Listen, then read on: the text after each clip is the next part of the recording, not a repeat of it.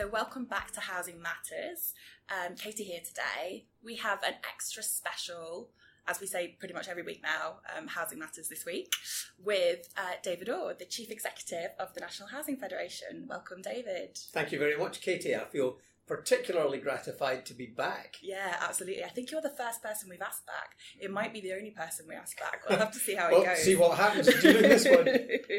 so we thought we would have David back to have more of a conversation about his career, as we know he's leaving the Federation in October. We wanted to have the chance to ask him the questions we were never allowed to ask him before because they could stray into being too cheeky. David's looking I don't panicked. think you ever asked me whether you were allowed to ask them before. so we've got a few questions um, informed by what people have asked about on Twitter, um, and we think you'll enjoy it. So my first one, David, um, and we called this episode deliberately Jackanory, um, which um, I thought of. And I would like people to note that I was the pun master on this occasion. Um, we'd like David to tell us some stories because we're all used to hearing them in his wonderful speeches. And we thought that would be a nice way to sort of explore how you started in housing, what you think about it now, and where you're going in the future. So, on that kind of uh, principle, you'll see what I've done here. um, in Alice in Wonderland, uh, the king says, says the king says to Alice, "Begin at the beginning and go on till you reach the end, and then stop." So, my first question, David, is: Can you remember your very first day in housing? Can you remember what you did? Can you remember what it was like? That's quite tricky, really. It's tricky to identify what constitutes your first day in housing. Yeah. Um, I remember a lot about my first job after I left university. Um, when I was working in a, a big old rambling building that provided all kinds of different community services, but the heart of it was that it was a, a day centre for street homeless people in Glasgow. And we just had the most amazing group of people who came in and out and used that place. And I, I worked there for a year. I'd anticipated working there for longer than a year. Um, but in one of the great ironies that happens, this project for homeless people couldn't continue because the gable end began dis- detaching itself from the rest of the building. So we had to close it down. Um, so I worked there for a year um, and really did meet the most amazing people. Um, there was one guy, uh, very tall, military bearing, one eye, uh, who had been shot in the eye uh, on the Normandy landings. Gosh. Uh, he'd been a pipe major, so he was marching at the at the front of all these troops, and was shot in the eye. And he was drinking himself to death with great commitment. I mean, quite astonishing. And I once said to him, "Why do you drink so much?" He said, "It is because I am terrified of dying, and when I'm drunk, I don't think about it." So the terror of dying, basically from those experiences in the war, was generating behaviour Yeah. that was going to shorten his life. I mean, when you're 21, you've just come out of university and you've not really met people like that Yeah. before. That makes you stop and think, doesn't it? Um, and and uh, you know, some really remark a, a really gentle old guy called Finley, um, who was the nicest man you could meet for six days in the week. And on the seventh day, there's a line. On the seventh day, he got his money, and he drank it and he was obnoxious and objectionable on that day, and everyone had just learned kind of to cope with it. I also, um, it, it, it, it was a place that attracted a whole range of different people, uh, but there were some people who would come occasionally who were quite well known as being um, genuine, violent Glasgow gangsters. And uh, we had a rule uh, for the protection of everyone that you weren't really allowed to drink in the place. And this guy was more than a little bit drunk. Uh, and I said to him, think it's probably not a good idea for you to be here. We should probably go. Uh, and he did not like this. And I managed to get him out the door, at which point he grabbed me, got a knife out, and held it at my throat. So here, 21, in Glasgow, a, a well-known Glasgow hard man with a knife against your throat. I, I had a complete imagination failure, thankfully, because there was no part of me that was able to imagine that he was actually going to do it. and this is someone who had done this kind of thing before. And a few of the other guys in the place saw it and said, Oh, for God's sake, Pete, he's a nice guy. Don't be so bloody stupid. And he put the knife down, and I went back inside. Two hours later, I was a shaking wreck. But uh, it certainly, you learn things yeah. from those experiences. And what's interesting, and I think this is one of your hallmarks, and like I said, that I've worked at the firm for four or five years, worked with David for that whole time, is sort of a sense of humour and a passion and a desire to help people is really kind of evident in the way you've just spoken about that. Yeah. That is very true also now, and I think you see that. So, what happened next? Where did you go next in terms of your career? So when I realised that the project was going to close, I'd had a plan. Um, it's great you have a plan and then life intervenes, doesn't it? um, but my plan had been to do two years work and then go back to university and do a postgraduate qualification, probably in social really? work. Yeah, That was the plan. Oh, I that was the plan. So I did a year, thought I'm not ready to go back to university, and 40 some years on, I'm still not ready to go back to university. Whatever else I do in retirement, it wouldn't be that. that Not going to university. um, and thought I need to get another job. Uh, so I saw a job advertised at Centrepoint Night Shelter in London. It was quite close to the closing date. So I phoned them and said, if I put in an application, and they said, yeah, if you can get something down to us quickly. This was in the days where you had to write things and post it. Um, and the, the, the, the way that they organised those that recruitment was you were invited to come and spend a night in the night shelter and Oh, then really? if they liked you, they would invite you to an interview. And they realised I was coming from Scotland, so they thought, well, what we'll do is we'll ask you to spend a night in the night shelter the day before the final interviews. so if we like you enough, then you can hang around and come and be interviewed. So that's what happened. They decided they did want to to interview me. Um, and by the time I got back to Glasgow, they basically contacted me contacted me to offer the job. And so, without really thinking about it at all, like a whole lot of other young Scots at the time, I was on my way to London uh, and worked at Centrepoint. Um, I only did, in the end, four months in the night shelter because they then asked me to be the team leader of a six month stay hostel for young people. So, I was the youngest person in the team. I had no real experience. Um, I look back on it sometimes and think, we were really flying by the seat of our pants. um, I think we did some good and useful things, and I don't think we did damage. So that's you know a kind of decent Yeah. start.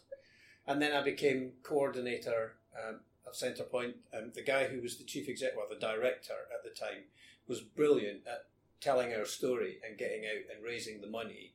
Not so good at the internal running, so they asked me to do that. So I, you know, I I had jobs with a lot of responsibility pretty Very, very much from day one. Yeah. And to go back to our sort of forced literary references, which are going to be a feature of this, ruining, Excellent. ruining the interview. Um, in Moby Dick, a man spends his life hunting for a whale. When's the moment when you realise that housing crisis is kind of your whale, the thing you're going to spend your life on? Has it already happened by now, or is it you keep on building your career, you get a few jobs, and then suddenly you're like, ah, actually, this is what I want to do? It's interesting, isn't it? Uh, the end of the telescope that you're looking Yeah. from. So, from this end of the telescope, my career looks like something that was sort of planned and rational. You can see yeah. the step from one place to Mhm. the next. It never felt like that coming from the other end of the telescope. Um, so, what I, when I was at Centrepoint, um, among the different responsibilities I had was uh, developing some new projects with housing associations. So I began working with housing associations and uh, I chaired um, a hostel committee for another organisation that was working with ho- housing associations. And one of those associations invited me to join their board, which I did. Uh, and uh, I, after a couple of years, I chaired that board. And after I'd been at Centrepoint for nine years, I thought um, I need to move on. I, I thought it was great. I loved what I was doing, but I, I, there was a part of me that felt I'd been dealing with um, the immediate personal crisis of homelessness, and I wanted to do something that was more structural Yeah. about how you resolve And this problem. And how you prevent it? and how you prevent it is pretty fundamental about building more ho- homes. Uh, I looked around and thought, well, who's doing that? Housing associations are. They look like good organisations. I've been involved in one as a as a board member and a chair, and I thought I'd like to work for a housing association. So I thought, what jobs could I do? and at that time, they had um, a role called special projects officer, basically the, the, the person who managed the supported housing work. Yeah. Um, I thought I could do that, or I could be the boss. so I thought I'll have a go at um, applying to be a chief executive. And rather to my astonishment, Newlon Housing Trust decided that they thought I could do that job. Um, so I went off to Newlon. Um, and by that time, I was completely uh, smitten, I suppose, Yeah. by, by the potential that housing associations have. And I have never lost two things. One, my basic anger at how appalling we've been in this country at making sure that everyone is adequately and well housed and you know the abject crisis of street homelessness is a pretty compelling way of understanding how big that problem can be um, and I've never stopped believing in the potential for housing associations to be a power for good in the land, which I think they are. And right now, I think we've actually reached another launchpad moment where their potential is that they could grow in, in influence in the things that they do exponentially and make just a phenomenal future difference. There's a really nice quote that gets used a lot from Lady Windermere's fan, where Oscar Wilde writes, We are all of us in the gutter, but some of us are looking up at the stars. And sometimes, with the way you talk about housing associations, it is that kind of joy at what they do. I, I think you really believe in what they are and what they're trying to achieve. When you reflect on the things you've seen across the sector, is there anything that really stands out to you as like, wow, that is amazing? Some of the things that our members have done that you've seen over the years. I know there'll be loads, but is there anything that kind of really stays in your memory that you'll fix on in the future? Um, it's very difficult to summarise all of this, isn't it? Because there so many organisations doing so many different and differently great things. I don't have rose tinted spectacles about this. I know that there are problems and that not all of the service is as good as it should be. But I've yet to come across any or any housing association that doesn't deeply care about what it's doing and, and basically want to do a good job. Uh, so here's my best um, attempt at this. Uh, Betty. I met Betty uh, quite. Uh, actually, I've met a number of people called Betty involved in housing associations over the years. But this particular Betty, I met shortly after I started at the National Housing Federation, visiting a stock, a stock transfer organisation. And Betty was someone who'd lived in the area. And uh, this new housing association, post transfer, had come across Betty and she'd said, Can I do anything to help? And they'd really invested in her and she'd proved to be completely brilliant. She'd motivated people, she'd gone out, she'd got money, she'd helped to get new facilities.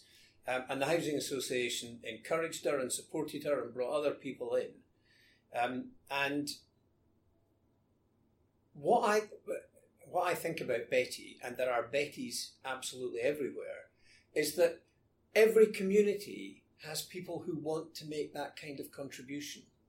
The challenge is not just finding them, but giving the opportunity to do so. And I think the really great housing associations are the ones that create the opportunity that allow Betty and all the other people like her to make that fantastic local contribution that really helps to bind communities together. And actually, um, I've met people like that all through my life, including in my childhood when I was growing up. And I, I do think that, that creating the environment for the Bettys of this world to be the people that they have the potential to be and make the contribution and the impact that they can is really important to what we do. And if we go back to, so you're the chief executive of a housing association for the first time, how long were you there before you moved to the Scottish Fed? Four years. And what did you learn during those four years? Um, I learned. Well, my, my housing association was Newlon Housing Trust, uh, which was based in Hackney, and this was in the second half of the 1980s, where the Thatcher government hated left wing London local authorities and the Labour local authority in Hackney was so busy fighting the government that there were some great people in the council, don't get me wrong, but they were doing good stuff, I think, in spite of that friction. And um, actually looking at a vindictive central government and a relatively incompetent local government at the time, um, fighting with each other, in, when neither of them were really focusing on how you deliver high quality services. Um, I, I, learned quite a lot from that. And, and I also learned that if that is indeed the case, then don't wait for them to do it. If you're running an organisation like a housing association that has agency and capacity, just crack on. Just do it. And that's what I've always thought is one of the great strengths that housing associations have.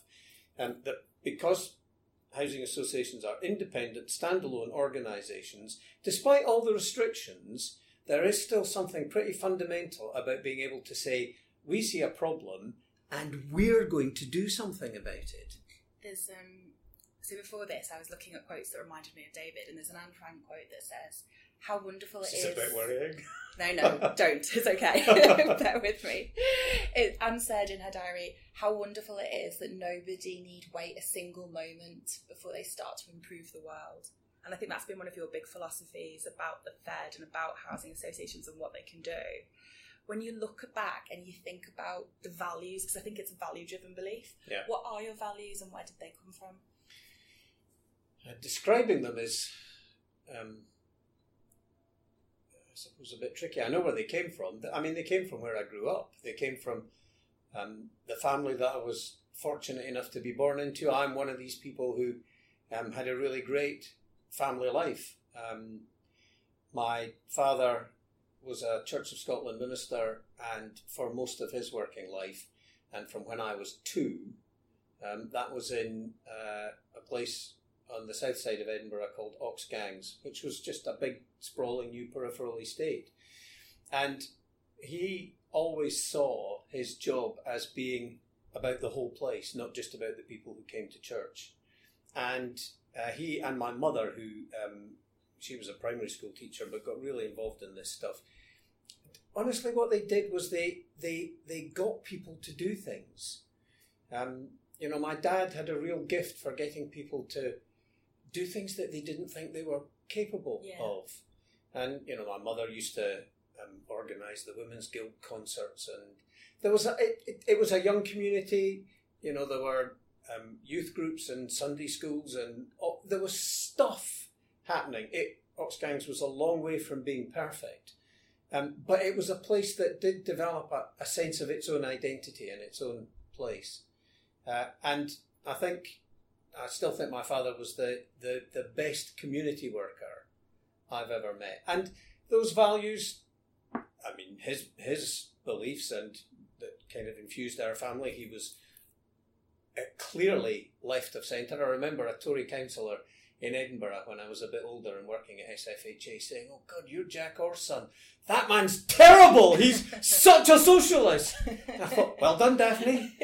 Um, uh, and, and, you know, he obviously a minister of the Church yeah. of Scotland, a Christian background. He was uh, very involved in the Iona community, and we used to go to Iona for our summer oh, holidays when I was a kid, which was great. Um, so, all of that, that kind of concern for others, um, the idea of you know being tolerant, of, of loving, of being forgiving, all of those things um, came came from there, uh, and I, I, I, no longer have any kind of um, religious faith, I, but but the values that underpin that are still my values, um, and I I I think I was really very fortunate to to grow up in that environment. And that sense of being open and engaged and understanding that not everyone in the world had those same opportunities. And some people had really tough lives. And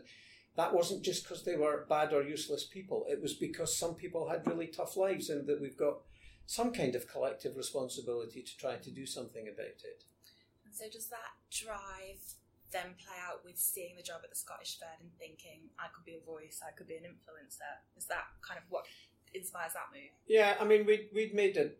When I arrived in London, I was young, single, no, no baggage. I mean, almost literally no baggage. A couple of suitcases. Um, when we moved to Scotland, um, I was married, had three children, a dog, a cat that I deeply disliked, um, and all the accoutrements of that. And um, we we decided, my wife and I decided that we wanted to leave London for all kinds of different reasons.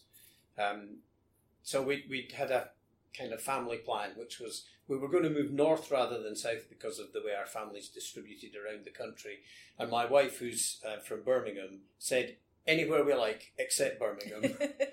uh, I had no particular plan to return to Scotland. Really? Oh, okay. But that job, I mean, Carol said to me when I showed it to her, she said, Well, if you apply for that job, you'll get it.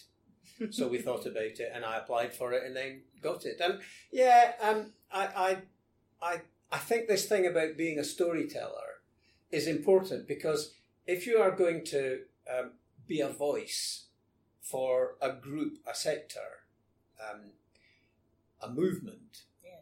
um, then being able to tell stories is how you bring people in and how you engage. Uh, so I think that was part of the attraction, and uh, I was um, pleased at the prospect of going back to live in Edinburgh. Um, and I admire housing associations, and housing associations in Scotland and England they share a lot of characteristics. There are some things that are quite different. There's no doubt that housing associations in Scotland remain more community based, more tenant led um, than is the case in England.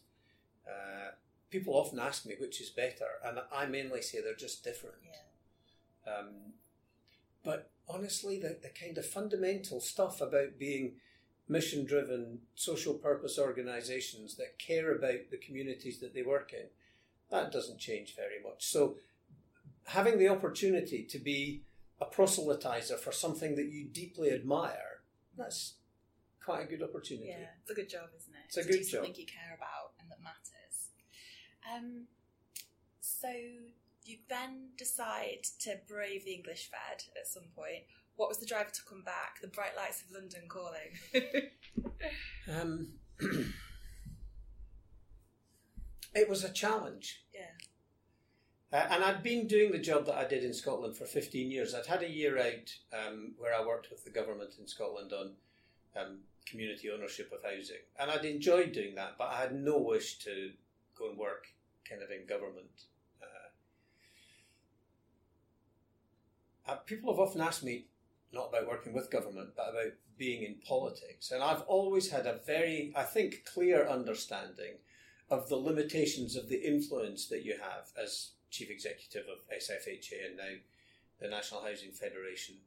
But having a clear understanding of the limitations means that you understand that you have that level of influence. Mm-hmm. And I always thought that doing these jobs, in, given what I care about, I was going to be more influential doing that than being a backbench MP or Yeah. you know. So um, I, I I'd done that job for fifteen years. Um, I enjoyed it. I wasn't in a big rush to leave it. I've always been quite fortunate, I think, in that I've been able to move at a time where I didn't feel that I was being pushed out by the place I was leaving. It was more a pull factor. But I saw this job and I thought, I kind of owe it to myself to have a go. Um, it's a much bigger sector, it's a much bigger country, a bigger organisation, more potential, um, and looked and felt like a really exciting challenge. So yeah, I thought I'll give that a go. Did you quite like it in the end? I, I, quite, I quite liked it in the beginning. it was good. It was. And, and this feels like an incautious thing to say. Um, but honestly, when I walked through the door, I thought, this is where I belong. This feels like a fit. And um, I hope I'm not just kidding myself on, but it's felt like that throughout. It, f- I, I, I feel that I am retiring from full time executive work. I'm not retiring from life, but I'm retiring from full time executive life, having had the opportunity to do, to do jobs that I wouldn't have chosen it otherwise. I, you know, I, I, I look at my life and think how incredibly fortunate. I look at my family and think what a great bunch of people those are. um, the the opportunities that I've had, the jobs that I've done, the sector I work in, the people that I've worked with, and I think I'm not going. I would not ask to change any of it. So, um, would you say that you were in the prime of Mr. David Orr just now? If we were to go for an, an Edinburgh author, an Edinburgh influence. well, the, the the trick, Katie, is always to think you're, you're in your prime. prime. Uh, and, and my knees are beginning to tell me that they're past their prime. but um, I think it, I do think it, it's it's always wise to make the best of the moment that you're living in and be as good as you can be at what you're doing at the time that you're doing it. Um, and when I leave here, uh, I will want to spend more time with my now three beautiful little grandchildren. Um, and spend a bit more time in Scotland and you know have like a bit more flexibility. Um, but I'm not going to leave housing behind because I still care about it, and I've got quite a lot of knowledge now, um, which might be useful to someone somewhere. It might be. when you look at the last couple of years, what are you most proud of from your time at the Fed? Uh, that, that's an interesting question because it's a bit difficult to separate the last couple of years. So, so uh, what I'm most proud of right now is the way that the Federation, as an organisation, in talking to members, has been saying a lot about how important it is that we are we move. I've I've worked on this from the day I walked through the door, helping the sector to move from being captured clients of government Yeah. to being trusted partners, and that is all about owning your own decision making and owning your own future. And the work that we've done over the last few years on um, ambition to deliver, owning our future, now the, the greenhouse stuff that you're so involved in, Katie. Um, I'm really proud of that because it's saying that we're not just exhorting others to do it, but we- we are trying to take our own advice and own our future as an organisation and as a, as a sector, as a network on behalf of um, what other people are doing. And that has been so energising.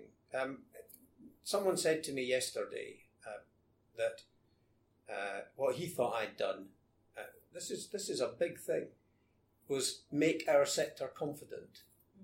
Um, and if that's true, then I'd be happy enough to have that on my headstone.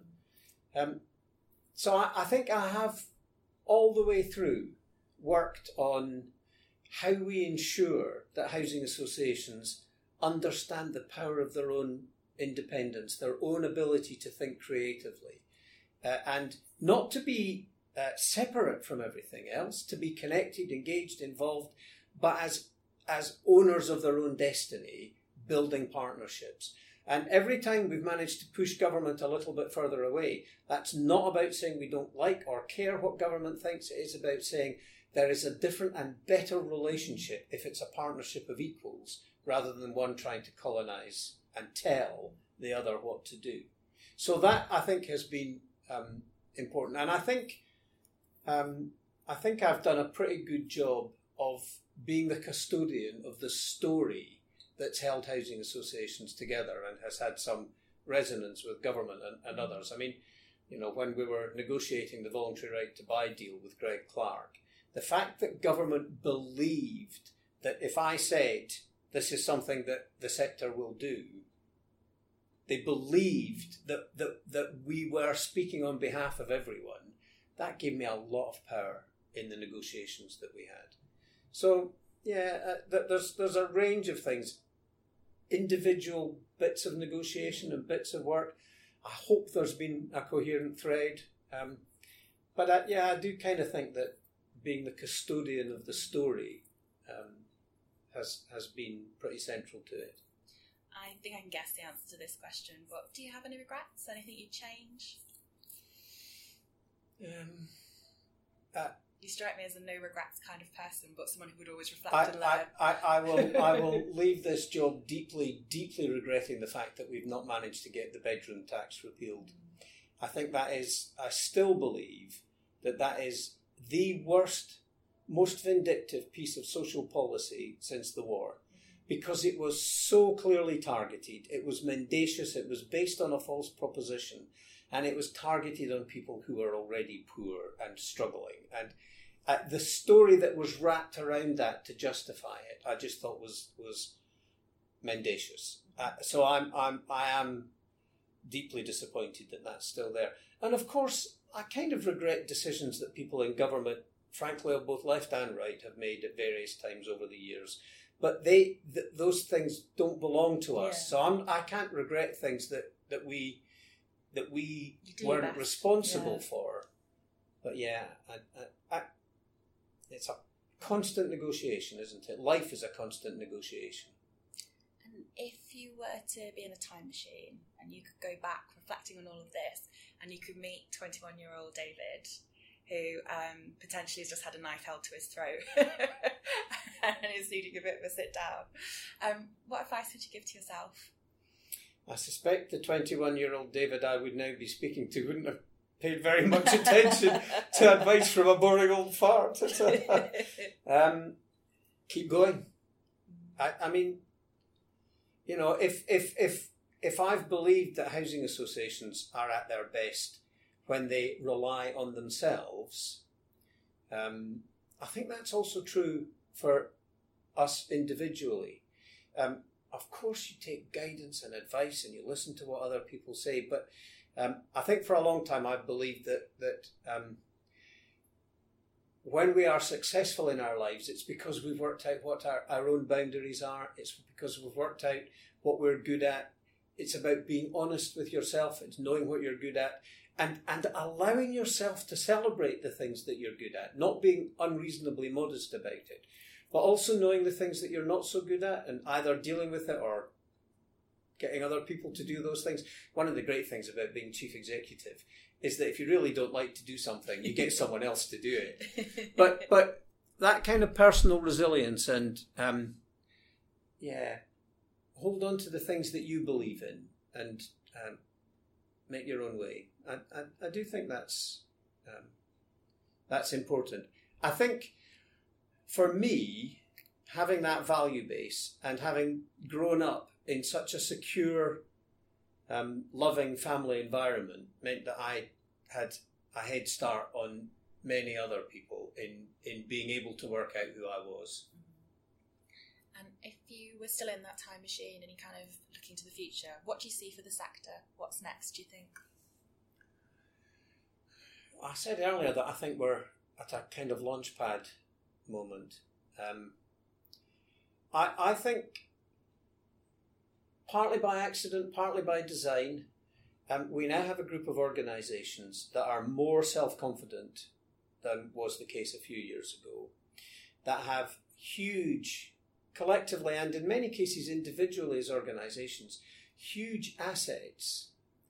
Uh, and uh, for the bigger, a business model which, for the very first time in our economy ever, we have large scale developers of new homes whose fundamental business model is mixed tenure. Who, if you want to see a mixed community and you're a housing association, you have the potential to build it. You don't have to be on the coattails of a developer or running along after a government. It, it, th- there is an offer here that absolutely no one else in the economy can make, and it's an offer that I think has huge power. Um, I think that the sector needs to be bold. I think um, I often say to board members, uh, and I spend a lot of time with board members, if you define yourself as risk averse, thank you very much, but can you go and get another job? because no one ever changed the world by being risk averse, and we're still in the business of changing the world. But I think um, for the first time in a long time, we're broadly facing in the same direction as government. We're not fighting. Yeah. We are, I mean, just this week, you know, the, the, the social housing green paper, the rough sleeping strategy, they're both flawed. They both lack ambition about new supply. But it's a long time since we've had anything as coherent as mm-hmm. either of those documents about where we're heading for. Yeah. And there's very little in either of them stated as ambition that we would disagree with. Mm-hmm. And we've got government and an opposition, both of which say we've got huge ambitions for housing, which we know we cannot deliver without the, the help and engagement of our friends and colleagues in housing associations. So if we get it right, I think the huge, fabulous stuff that we've already done has the potential just to be a launch pad for something even better. Thank you so much, David. Um, there'll be more plaudits to come. On behalf of the staff team, I think I will say it's been absolutely wonderful working for you. Um, and hearing just all of that now is just again, you get the goosebumps that you always get when you hear you speak. Um, and I hate to say it because you don't want to be that creep that says that to their boss, but it is true. Um, thank you so much for your time. That was amazing to hear, and I'm sure uh, there's more of it to come at the summit. So um, I hope the people who are listening are going to make it along to that because I can imagine it's going to be a rather barnstorming final speech. Well, I'm certainly hoping so. A barnstorming final speech at the end of what looks to me like a really radical, different, and exciting new venture. The summit is not the same as the conference we've been running. It is a genuine attempt to do something different and much more engaged and exciting. And if my bit is going to be barnstorming, then what we're going to hear from all the people from the greenhouse teams and the young leaders and the, that engagement with the future will be where the real excitement is. Thank you very much, David Orr.